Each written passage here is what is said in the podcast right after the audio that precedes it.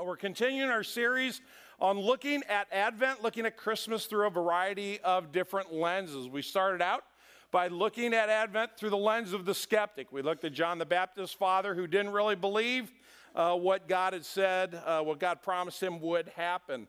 Uh, the next Sunday, we look at Christmas for the marginalized, and we looked at the life of Mary, who's very poor, a nobody from nowhere, and how God spoke into her life. Then last week, uh, we looked at the wise men and we asked the question how do the, how do the faithful, how are those who are anticipating the coming of the Messiah view Advent? It was not without some bumps in the road. This morning, we're going to consider Advent from maybe a little bit different perspective than you thought of before, and that is from the perspective of the self obsessed. So I began to think about, you know, who really in our culture and our society, you know, that personifies someone who is, you know, it's completely all about them. And I thought, well, you know, maybe there's some some divas out there that I could I could get a picture of them on the screen. That might do it. Uh, maybe a billionaire. You know, billionaires tend to kind of think about themselves. Uh, before everybody else. Maybe an, an, athlete that is, has a reputation for not really being a team player, but really makes it all about them. But then it came to me. I figured out, you know, the, the, the one uh, character that really describes living for yourself. And so I'm going to put a picture of that uh, individual on the screen.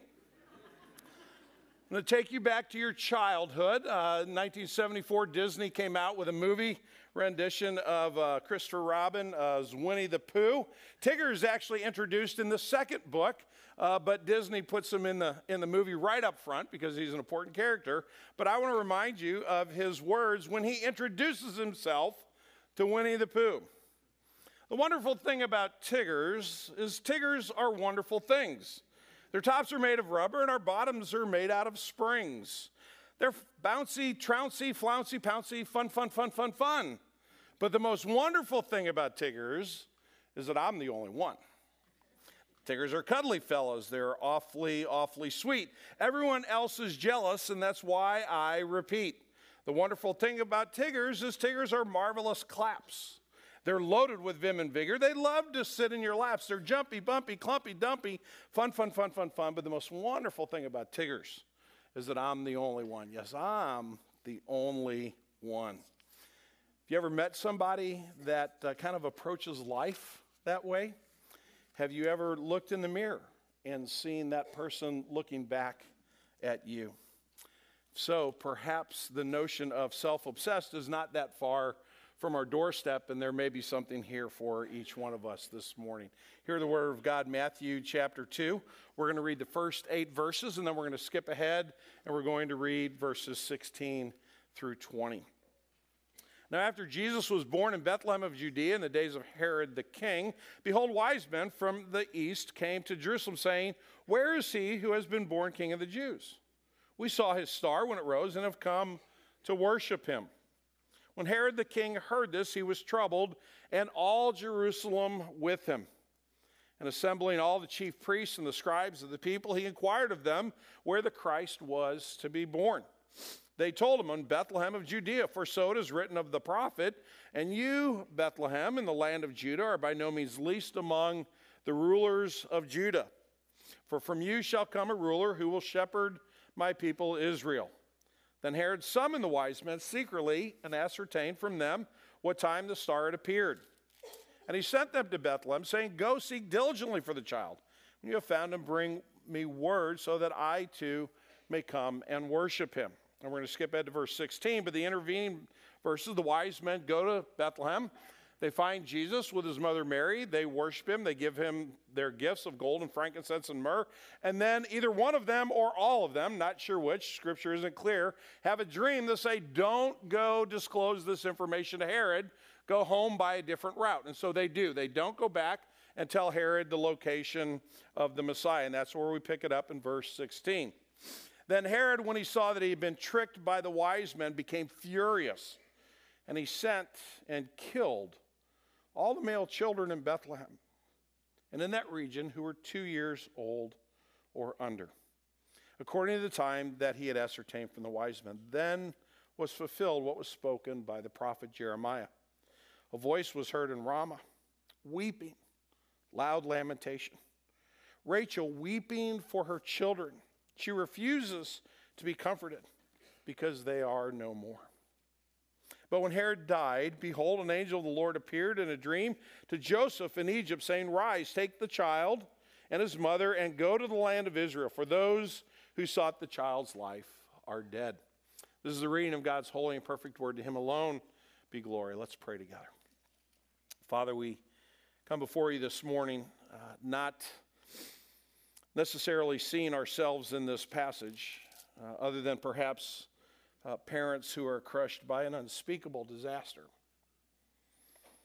Father, I'm guessing that very few of us are resonating with Herod right now, and that might be a mistake. It may be that we are overlooking something that's deeply embedded in our hearts that you want to get at. Uh, not to harm us, not to oppress us, but actually to set us free from the slavery of self obsession. So, Father, I pray that you would give us open minds and hearts to, to hear what you have to say to us. We pray that you would, uh, by the power of your Holy Spirit, uh, give us the opportunity to worship you with our minds, uh, with our intellect, with our reason. Uh, Father, we pray that you would teach us. My words are inconsequential, they're of no importance. It is only your eternal word that can penetrate our hearts and minds and can actually transform us from spiritual death to spiritual life. And so, Father, it is that for which we pray this morning. Forgive my sin. Please help me to not be a hindrance today. We pray in Jesus' name. Amen. Well, the notion of rejecting God's Messiah might feel empowering at the time, but ultimately it neither fulfills the unbeliever nor impedes God's plan for salvation. That's where we're headed today. And, and in two things in particular. First, uh, we want to look at the unbeliever and the notion of rejecting God's Messiah. And I want to be clear from the outset we're not just talking about people who just say across the board, I don't believe in Jesus. I don't believe he's the Son of God. I don't believe he's the Savior of the world. He's not for me. There's certainly people like that. There may be some folks that are here this morning that think that. And if you do, we're so happy you're here. We hope you'll come back. We hope you'll find a place uh, that is safe and, and welcoming where you can wrestle with those kinds of questions. And regardless of the conclusions you come to, we hope you know that this is a fellowship where we gladly, uh, we're glad to have you. And we hope that, that you would uh, get something out of your time with us. But for those who are here who claim to be disciples of Jesus, do we not have moments of pretty radical and really strong unbelief? Do we not have moments of doubt? Do we not have moments where we kind of want to control things and hold it pretty close to the vest and say, God, I have this? And in a sense, at that moment, we become, uh, or at least we show traits of the unbelieving Herod. And I think that's what this passage shows us. Again, not to beat us up spiritually and tell us how bad we are, but to tell us that the Lord has a different plan for us. I have four observations in this text, so let's jump in. The first is this uh, we ought not assume that the Messiah is good news for everyone. Look at verses 1 through 3. We're reminded that Jesus has been born. At this point, he's probably somewhere between nine months and two years old uh, and that they're in Bethlehem. And some wise men come and they ask the question in Jerusalem. It's logical for them to go to Jerusalem. They're looking for a king. They're looking specifically for the king of the Jews. We mentioned this uh, last week. And so it would be logical for them to go to the palace and to find out why isn't everybody celebrating? Where, where's the one who's been born king of the Jews? What they don't know, because it's still not clear to them, is that this is a very different king setting out on a very different purpose. So when Herod, who is the current holder of the kingship, hears this, he is troubled. Now, the, the word in the Greek means that, that he is really agitated, that he is upset. So this is not Herod kind of going, I don't really like that very much. This is Herod saying, Excuse me? Somebody's head is going to roll on this one. Is there a rebellion going on? And he really gets himself worked up, and all of Jerusalem with him. We tend to spend our time this time of year with the shepherds and with the wise men and with Joseph and Mary and baby Jesus. And it tends to be, you know, this wonderful moment. But we have to remember that Herod was very, very happy in the position that he held. And he held on to it very tightly.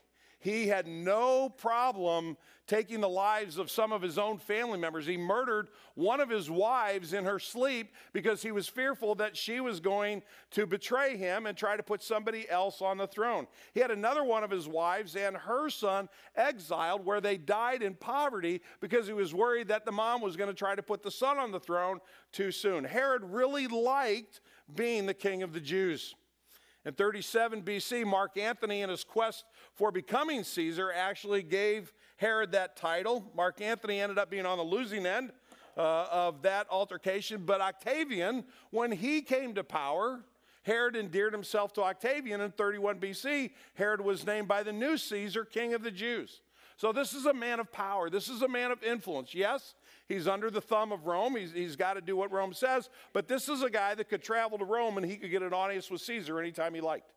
This is a person who's very comfortable with his title. And now he's told that unbeknownst to him, there's a new king of the Jews that's arrived on the scene. We can kind of understand why Herod says, No, thank you. it's all good. I have this under control, not during my watch. But notice also that it's not just Herod saying, hey, hey, I'm, I'm good. We don't need this change. But it's all of Jerusalem with him. Now, this doesn't mean that they went out and took a survey. It doesn't mean that they knocked on everybody's doors and said, now, what, we, we've got a new king coming. What's your opinion of this? What they're talking about are the influencers.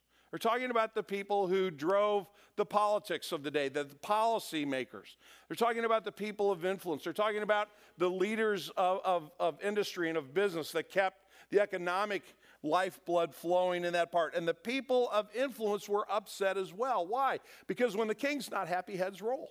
And who wants a war, by the way? Who needs a civil war? That disrupts the economy. It, it hurts our standing in the rest of the Roman Empire. We remember the last time we had a civil war around here, the Romans came in and they wiped everybody out.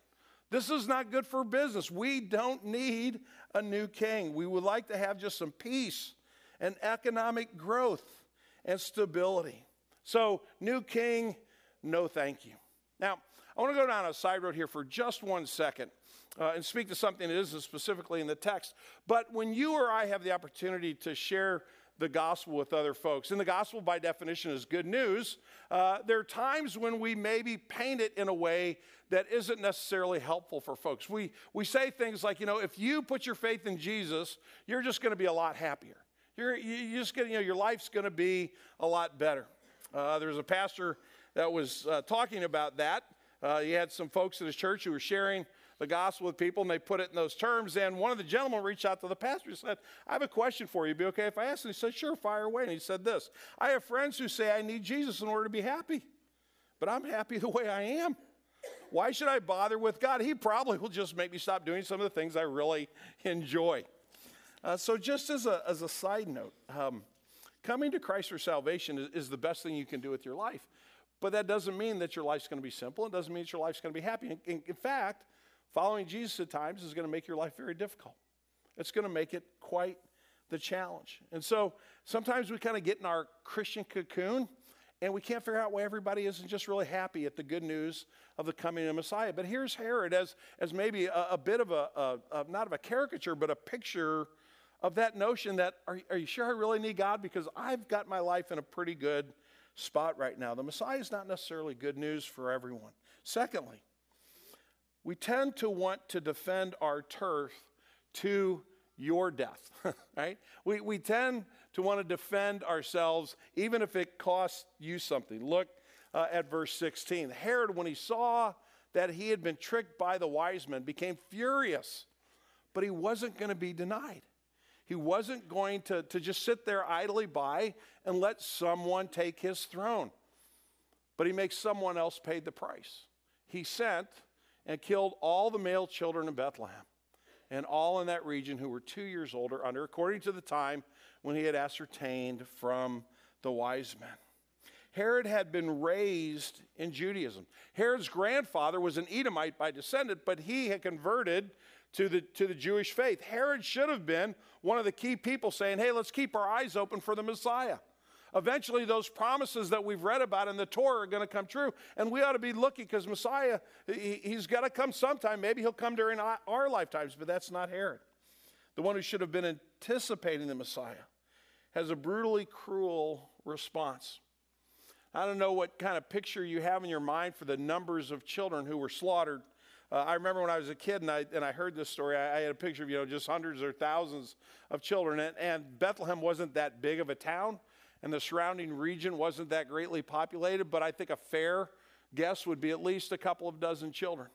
lost their lives that day when Herod decided that he was going to make sure that someone else died in order that he could stay on the throne.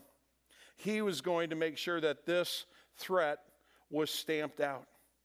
And I, and I think what Herod proves is that, that when push comes to shove, there are areas in each one of our lives, not just in Herod's life, but in each one of our lives, where, where we might like Jesus as Savior, but we don't particularly care for Him as Lord.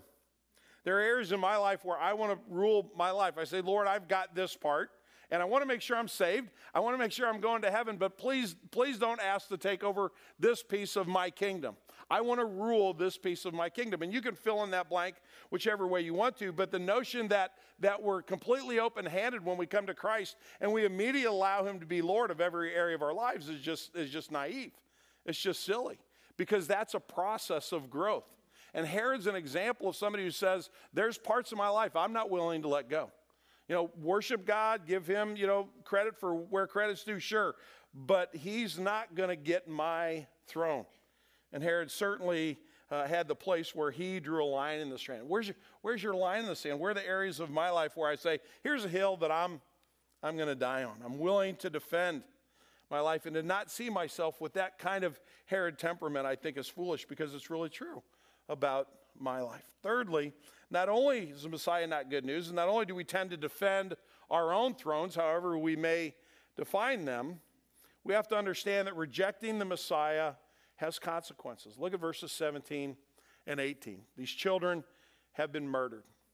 And, and the author, Matthew, says this was to fulfill what was spoken of by the prophet Jeremiah. It's interesting that God knows the human condition. He knows the human heart so well as to know what Herod's going to do before Herod ever decides to do it, because that's how corrupt our hearts are. And the prophet speaks to the grief and to the pain. A voice was heard in Ramah, that's that region of Bethlehem, weeping and loud lamentation, Rachel weeping for her children.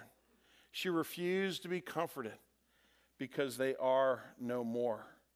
Unspeakable violence, complete disregard for human life. Can you imagine being a mother, holding a two year old in your arms or holding a nine month in your arms, only to have him ripped away by a Roman soldier who murders him right before your very eyes. Can you imagine being a father who's clutching to his child, trying to protect him, only to be clubbed over the head until he's unconscious, and to wake up and to see your dead child right in front of you? This is an unimaginable crime. We don't like to speak in these terms. We don't like to go here because it's so brutal and it's so awful, but that's where the human heart can lead shattered families, completely destroyed. Those are scars you carry for the rest of your life. It was probably about 15 years ago, it's 2019, so it's probably about 15 or 16 years ago.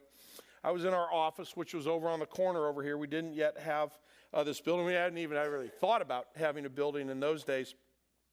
One of our staff members was coming into work that morning when she got a phone call her brother's a captain in the Army Rangers. He was serving in Iraq, and she just got news they had been killed in a firefight.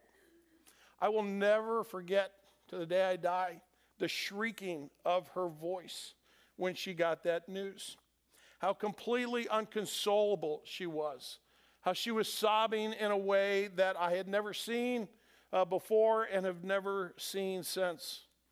There's, there, there is a moment of grief that is beyond explanation where a person becomes inconsolable, and those were the parents of Bethlehem. That was the moment that Herod created in his desire to hold onto the throne. Someone else was going to pay that price. Now, you might be saying or thinking, Tom, that's too harsh. That, don't put me in that same uh, picture with Herod. My reaction to those moments where I don't want Christ to be my Lord are not violent.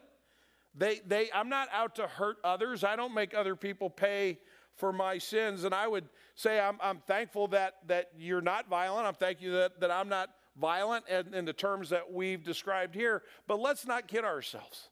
Let, us not just kind of whistle past the graveyard uh, as if it's not there. Our commitment to self rule might be much subtler than Herod's, but it's there nonetheless, and it is not innocent, and there are consequences to my sin and to yours. To suggest otherwise is simply not true. Are we really going to suggest that we've never cheated anyone? That we've never held back something that was due to another?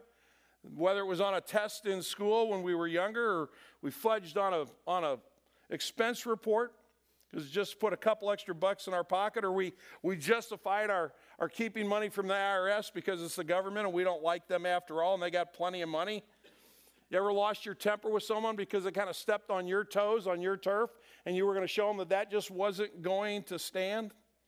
Ever spread a bad word about another person simply because you didn't like them and you uh, had the opportunity to make yourself better by making them look worse? You ever known you should really help somebody, but you just decided to be stingy? You just decided to keep what you had in your pocket because you know it really is good to have a little extra for a rainy day? You ever find yourself lusting after someone else, but really not sharing that with anyone? Rejecting the Messiah hurts other people.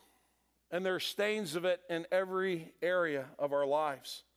And for us to whistle past this passage, say, Well, I've never killed anybody, I've never done anything that unspeakable, is to ignore the consequences that my sin have in the lives of the people around me, not only in my own life. I love uh, the author Anne Lamott because she makes me think. I, I, don't, I probably don't agree with a lot of what she writes, but, but she writes in such a way that I'm compelled to read her.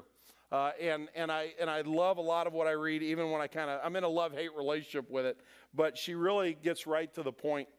And she was thinking about this notion of, of her own sin and the impact that it has. And she wrote this I have thought such awful thoughts that I cannot even say them out loud because they would make Jesus want to drink gin straight out of the cat dish. Man, that's true. that's Tom Ricks right there. The consequence of my sins might not be Herod esque, but they certainly spill over and do damage into other people's lives. My callousness, even my busyness, even my, my maybe not doing the wrong thing, but my lack of doing the right thing on a regular basis has consequences. But that's not the only consequence. It's not just a consequence to others, but there's another consequence to sin that comes to all of us. Look at verse 19 in this passage.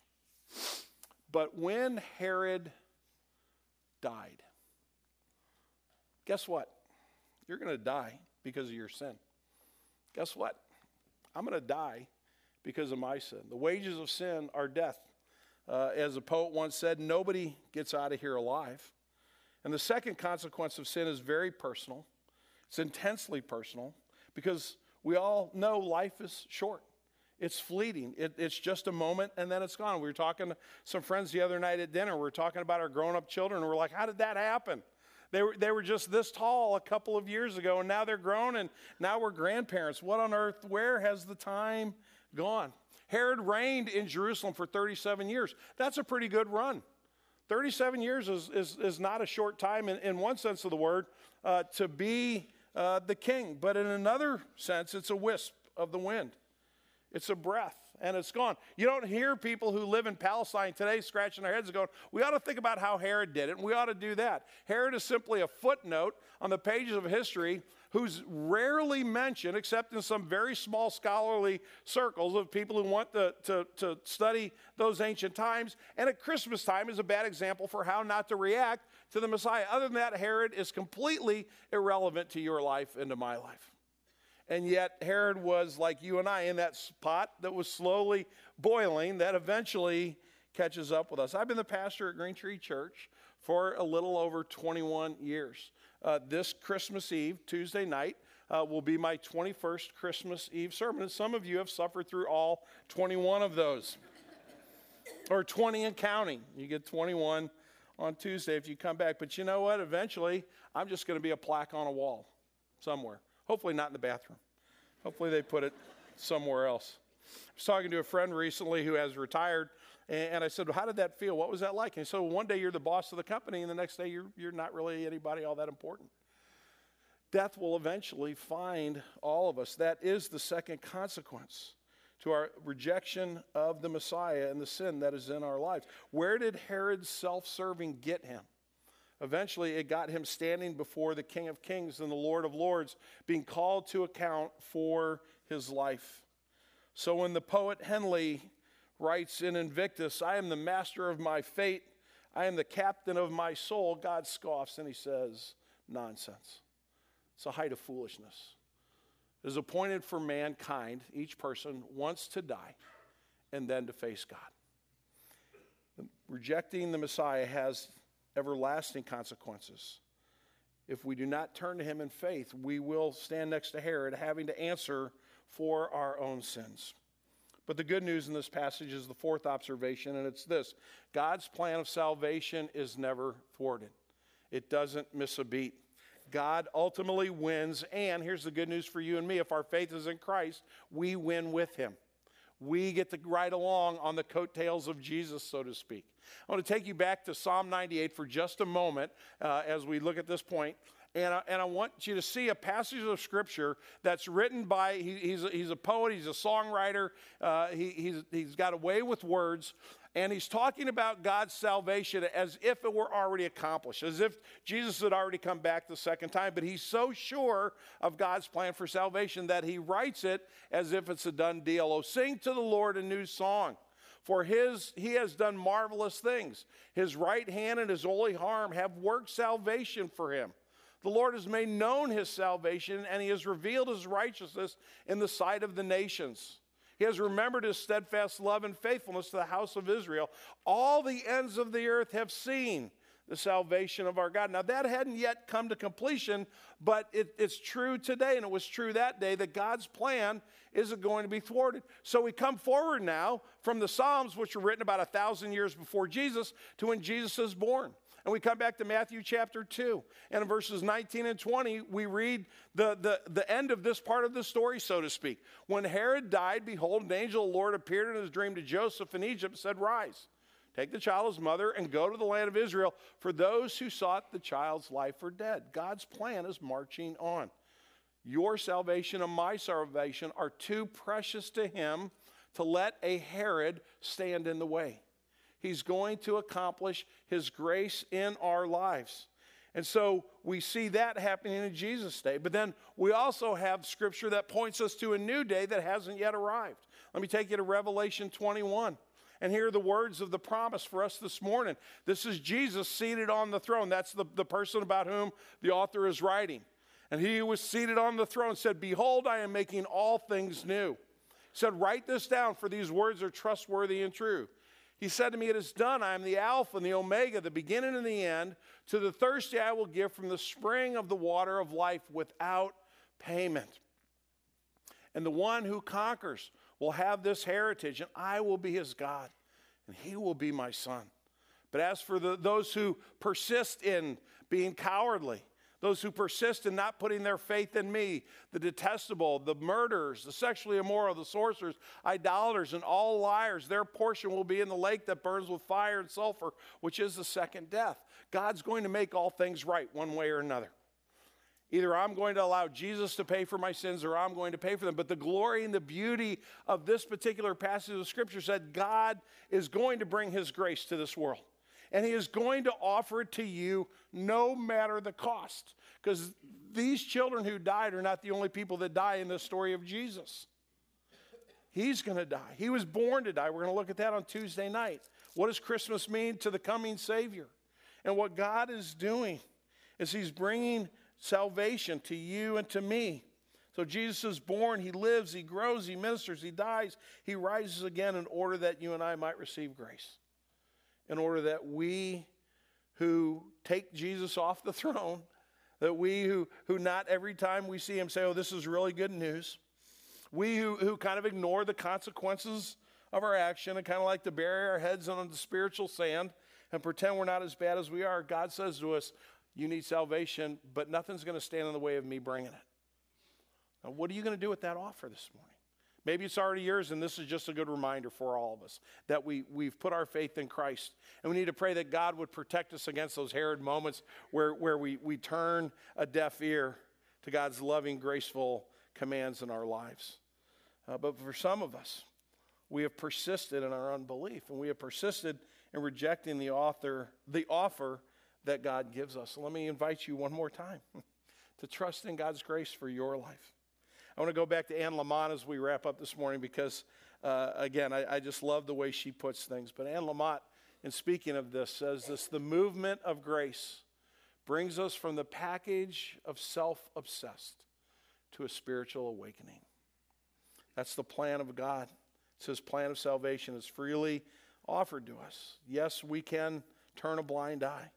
Yes, we can be uh, kind of whistling past the graveyard of our own sinfulness. But this, brother, this morning, brothers and sisters, let's turn our hearts again to God's Word and to see His promise and His hope and ask Him to apply that to our lives for His glory and for our good. Amen. Will you pray with me? Lord Jesus, we bless your name this morning. This is, this is the uh, opening lines of your earthly story. And they're not all happy lines. Father, I can't imagine how those parents felt. I can't imagine what the rest of their lives were like. And I know someday you, you set all of that right. And I know someday you will, you will set all evil. Uh, you'll, you'll make all things right. It will be confronted once and for all. Uh, but Father, in this lifetime, in this moment, help us not to stand outside of this passage of Scripture and think, well, I'd never be a Herod. I would never do something that awful. Father, help us to see that, that there are moments when we reject your lordship. And it may not cost someone else their life, but it certainly does spiritual damage to us. And the overflow of that, it does hurt others. But Lord, thank you that your salvation wins in the end. We pray that it would be powerful in our lives today. We pray in Jesus' name. Amen.